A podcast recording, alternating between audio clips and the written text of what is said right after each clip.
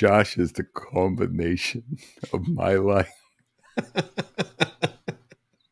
highlight of your career. the highlight of after the birth of my children. The next highlight, not even my marriage. Welcome to the Metacast. Today's topic is mentorship, and we're going to tell a few stories about what we've done, how we've done, why we've done, things like that. But before we do, I assume you're watching this on YouTube because it's so much cooler to see our shining faces and to watch uh, Bob try and stay in his chair when he's laughing. That's always an enjoyable thing. And since you're watching on YouTube, like this video, subscribe to the Metacast channel because why not? It helps us. So help us by just clicking a couple little buttons. It makes a huge difference. So thanks for doing that because I know everybody hit the pause button and just went and did that. So job well done, everyone. Thank you. Throw us a bone. Appreciate it. Just one bone. Just one. Yeah, that's it. I, I want to add, you misspoke, Josh. So it's mentoring and coaching. Oh, a leader's okay. role in mentoring and coaching, and they're not quite the same thing. They intertwine a little bit. Yeah. So uh, I think that why don't we come in to right right kick the tires and start talking about stories. Okay. So so Metacasters, I'll start. Uh, you better sigh. so many so over a decade ago, coming up on two decades ago, I joined a company with a spring in my step and stars in my eyes. And that company was Teradata. And I joined them as an agile coach.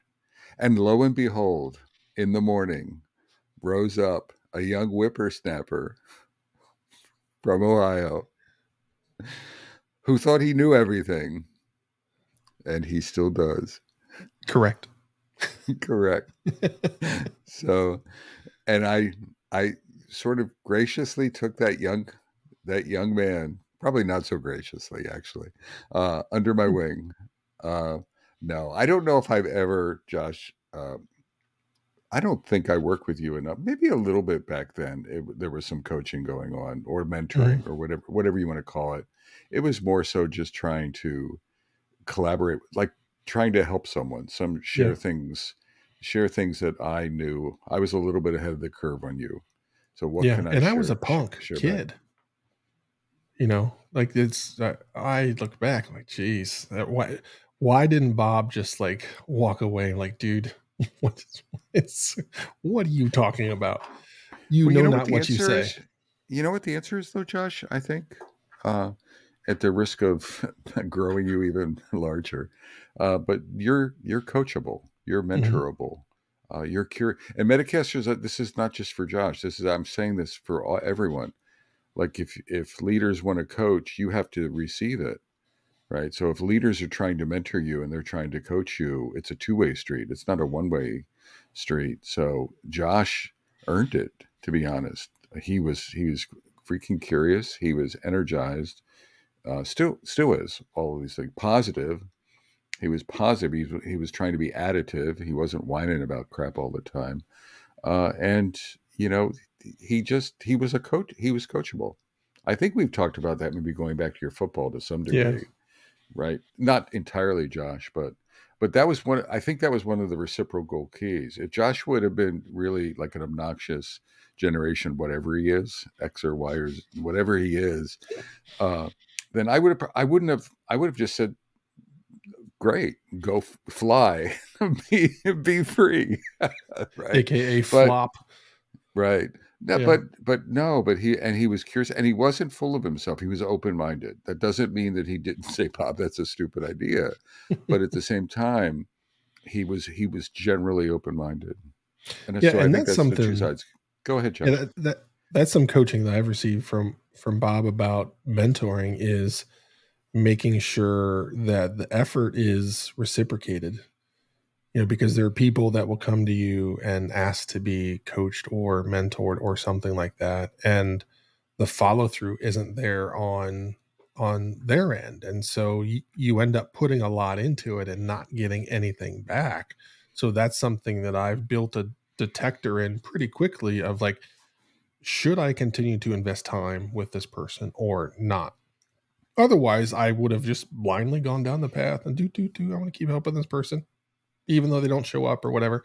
Uh, but but Bob would kind of coach me on that pretty quick, and that helped me narrow in on the biggest impact that I could make because that's that's what we're all trying to do is you know building software building teams building helping people we just want to see those things blossom and grow so finding the person or people where your experience your knowledge whatever it might be just your friendship even can help them grow that's what we're looking for and so for me uh, I think Bob and I both operate within the mindset of like, hey, we can help, we want to help, but we want to make the biggest splash that we can. So that helped me waste less time than I probably would have. Absolutely. I, I was I was trying to think of maybe another Josh. Why don't you share a story of you coaching or mentoring someone? I know at the Dude you did that quite a bit. Yeah, there's a couple of stories there. The um, probably the most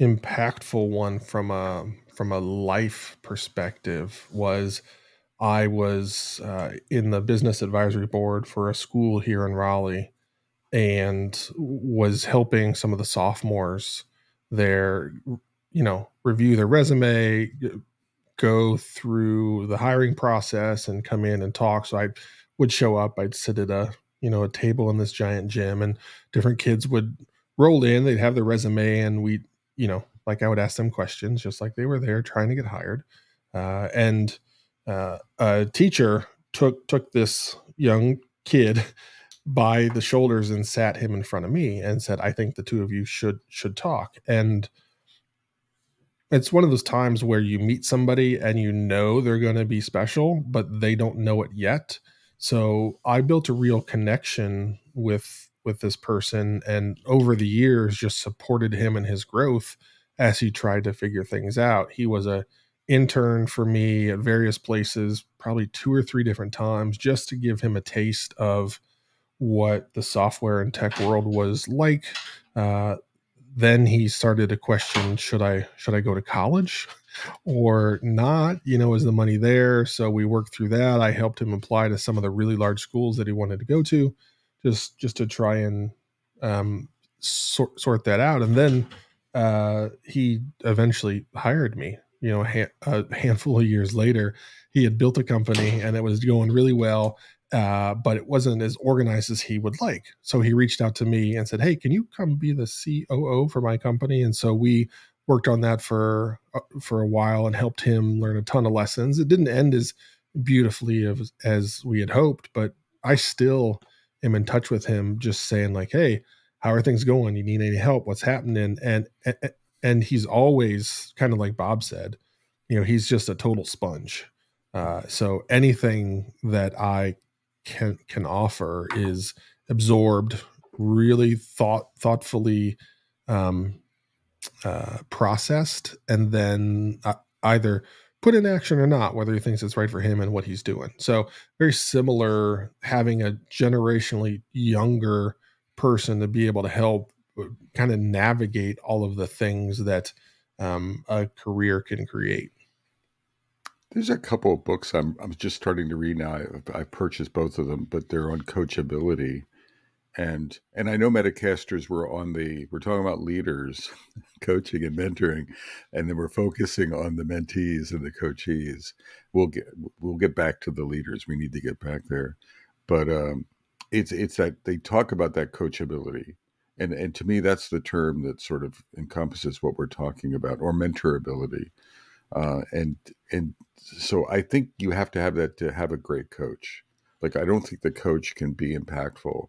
Yeah. It it, t- it takes a it takes a partnership actually. Mentor mentee coach coachee. It takes this strong partnership.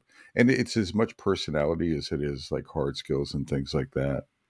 I, I wanted to get back to the leadership side josh and i want to i want to make a bold statement Ooh. but i want to re- well i don't know if it's bold but i want to reference this guy who wrote a book and stuff and then uh, but i'm going to see how you react because i don't know So Bill Joiner wrote a book called Leadership Agility. I've, I've talked about it here, uh, I think before. Uh, and in there, he has three levels, primary levels of maturity of leaders. And the highest level, if you will, uh, most modern level, is a catalyst leader. And a mm-hmm. catalyst leader is an agile leader.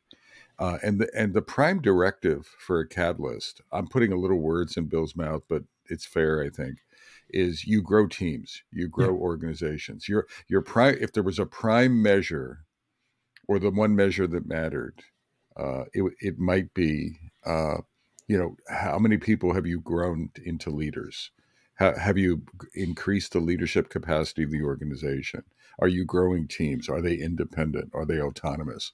Are they are they joyful? So it's it's, it's wrapped up in that servant leadership. So coaching and mentoring for leaders if you're listening to this it's your freaking job right? I don't you know bill joiner not bill joiner today's leaders you need to be growing teams. You need to be growing a replacement for yourself. Uh, the, that's your, you know, you want a metric that matters. How many people have you grown into leadership roles that could do your job?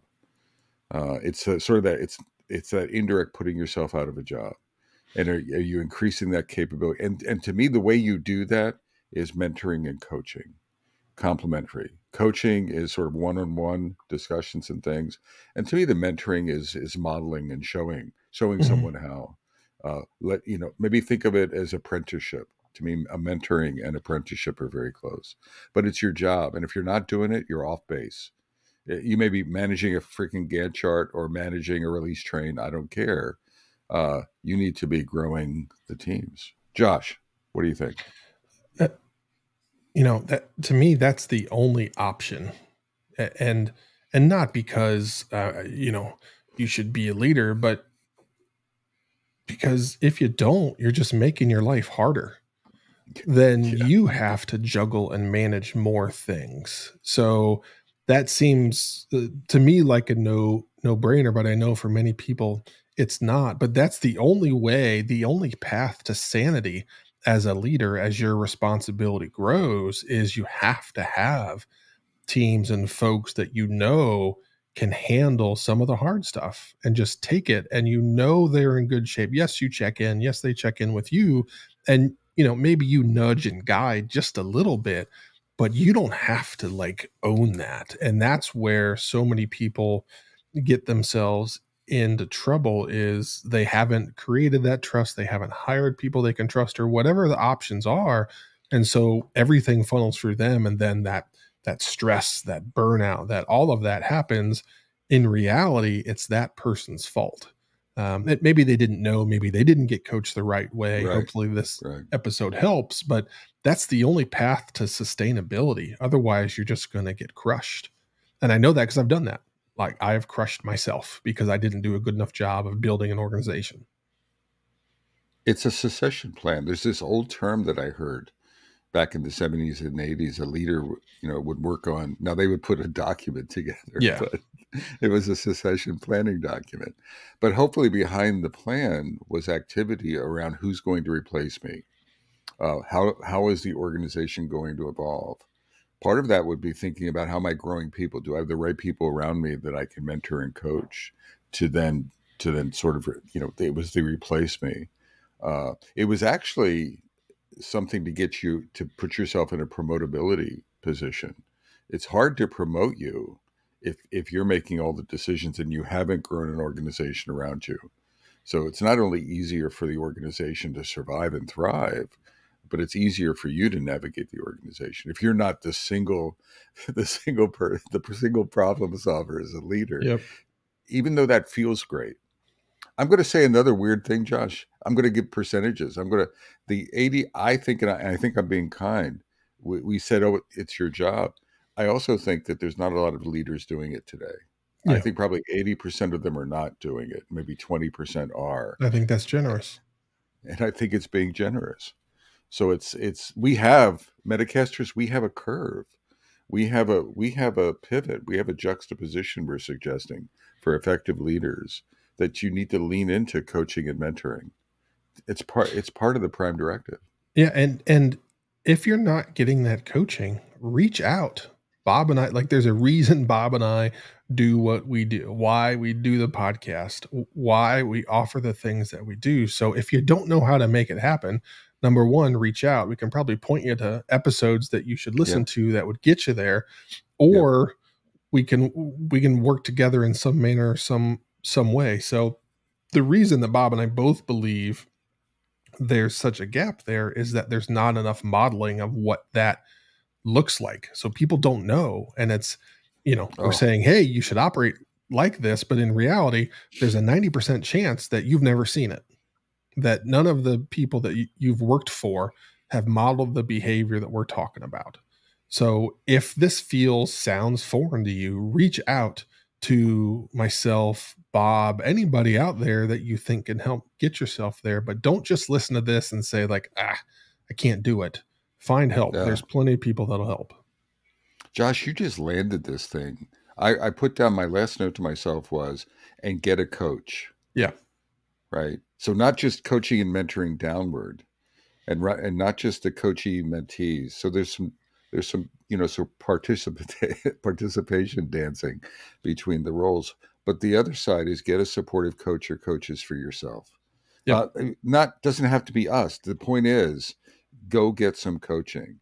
Have the willingness to have and have the willingness to not only create this dynamic that we were talking about between your coaching and the coachee but to create that coachability dynamic with your own coach and just improve everyone. Don't beat yourself yep. up if you're in a leadership role, just get better. You can do it.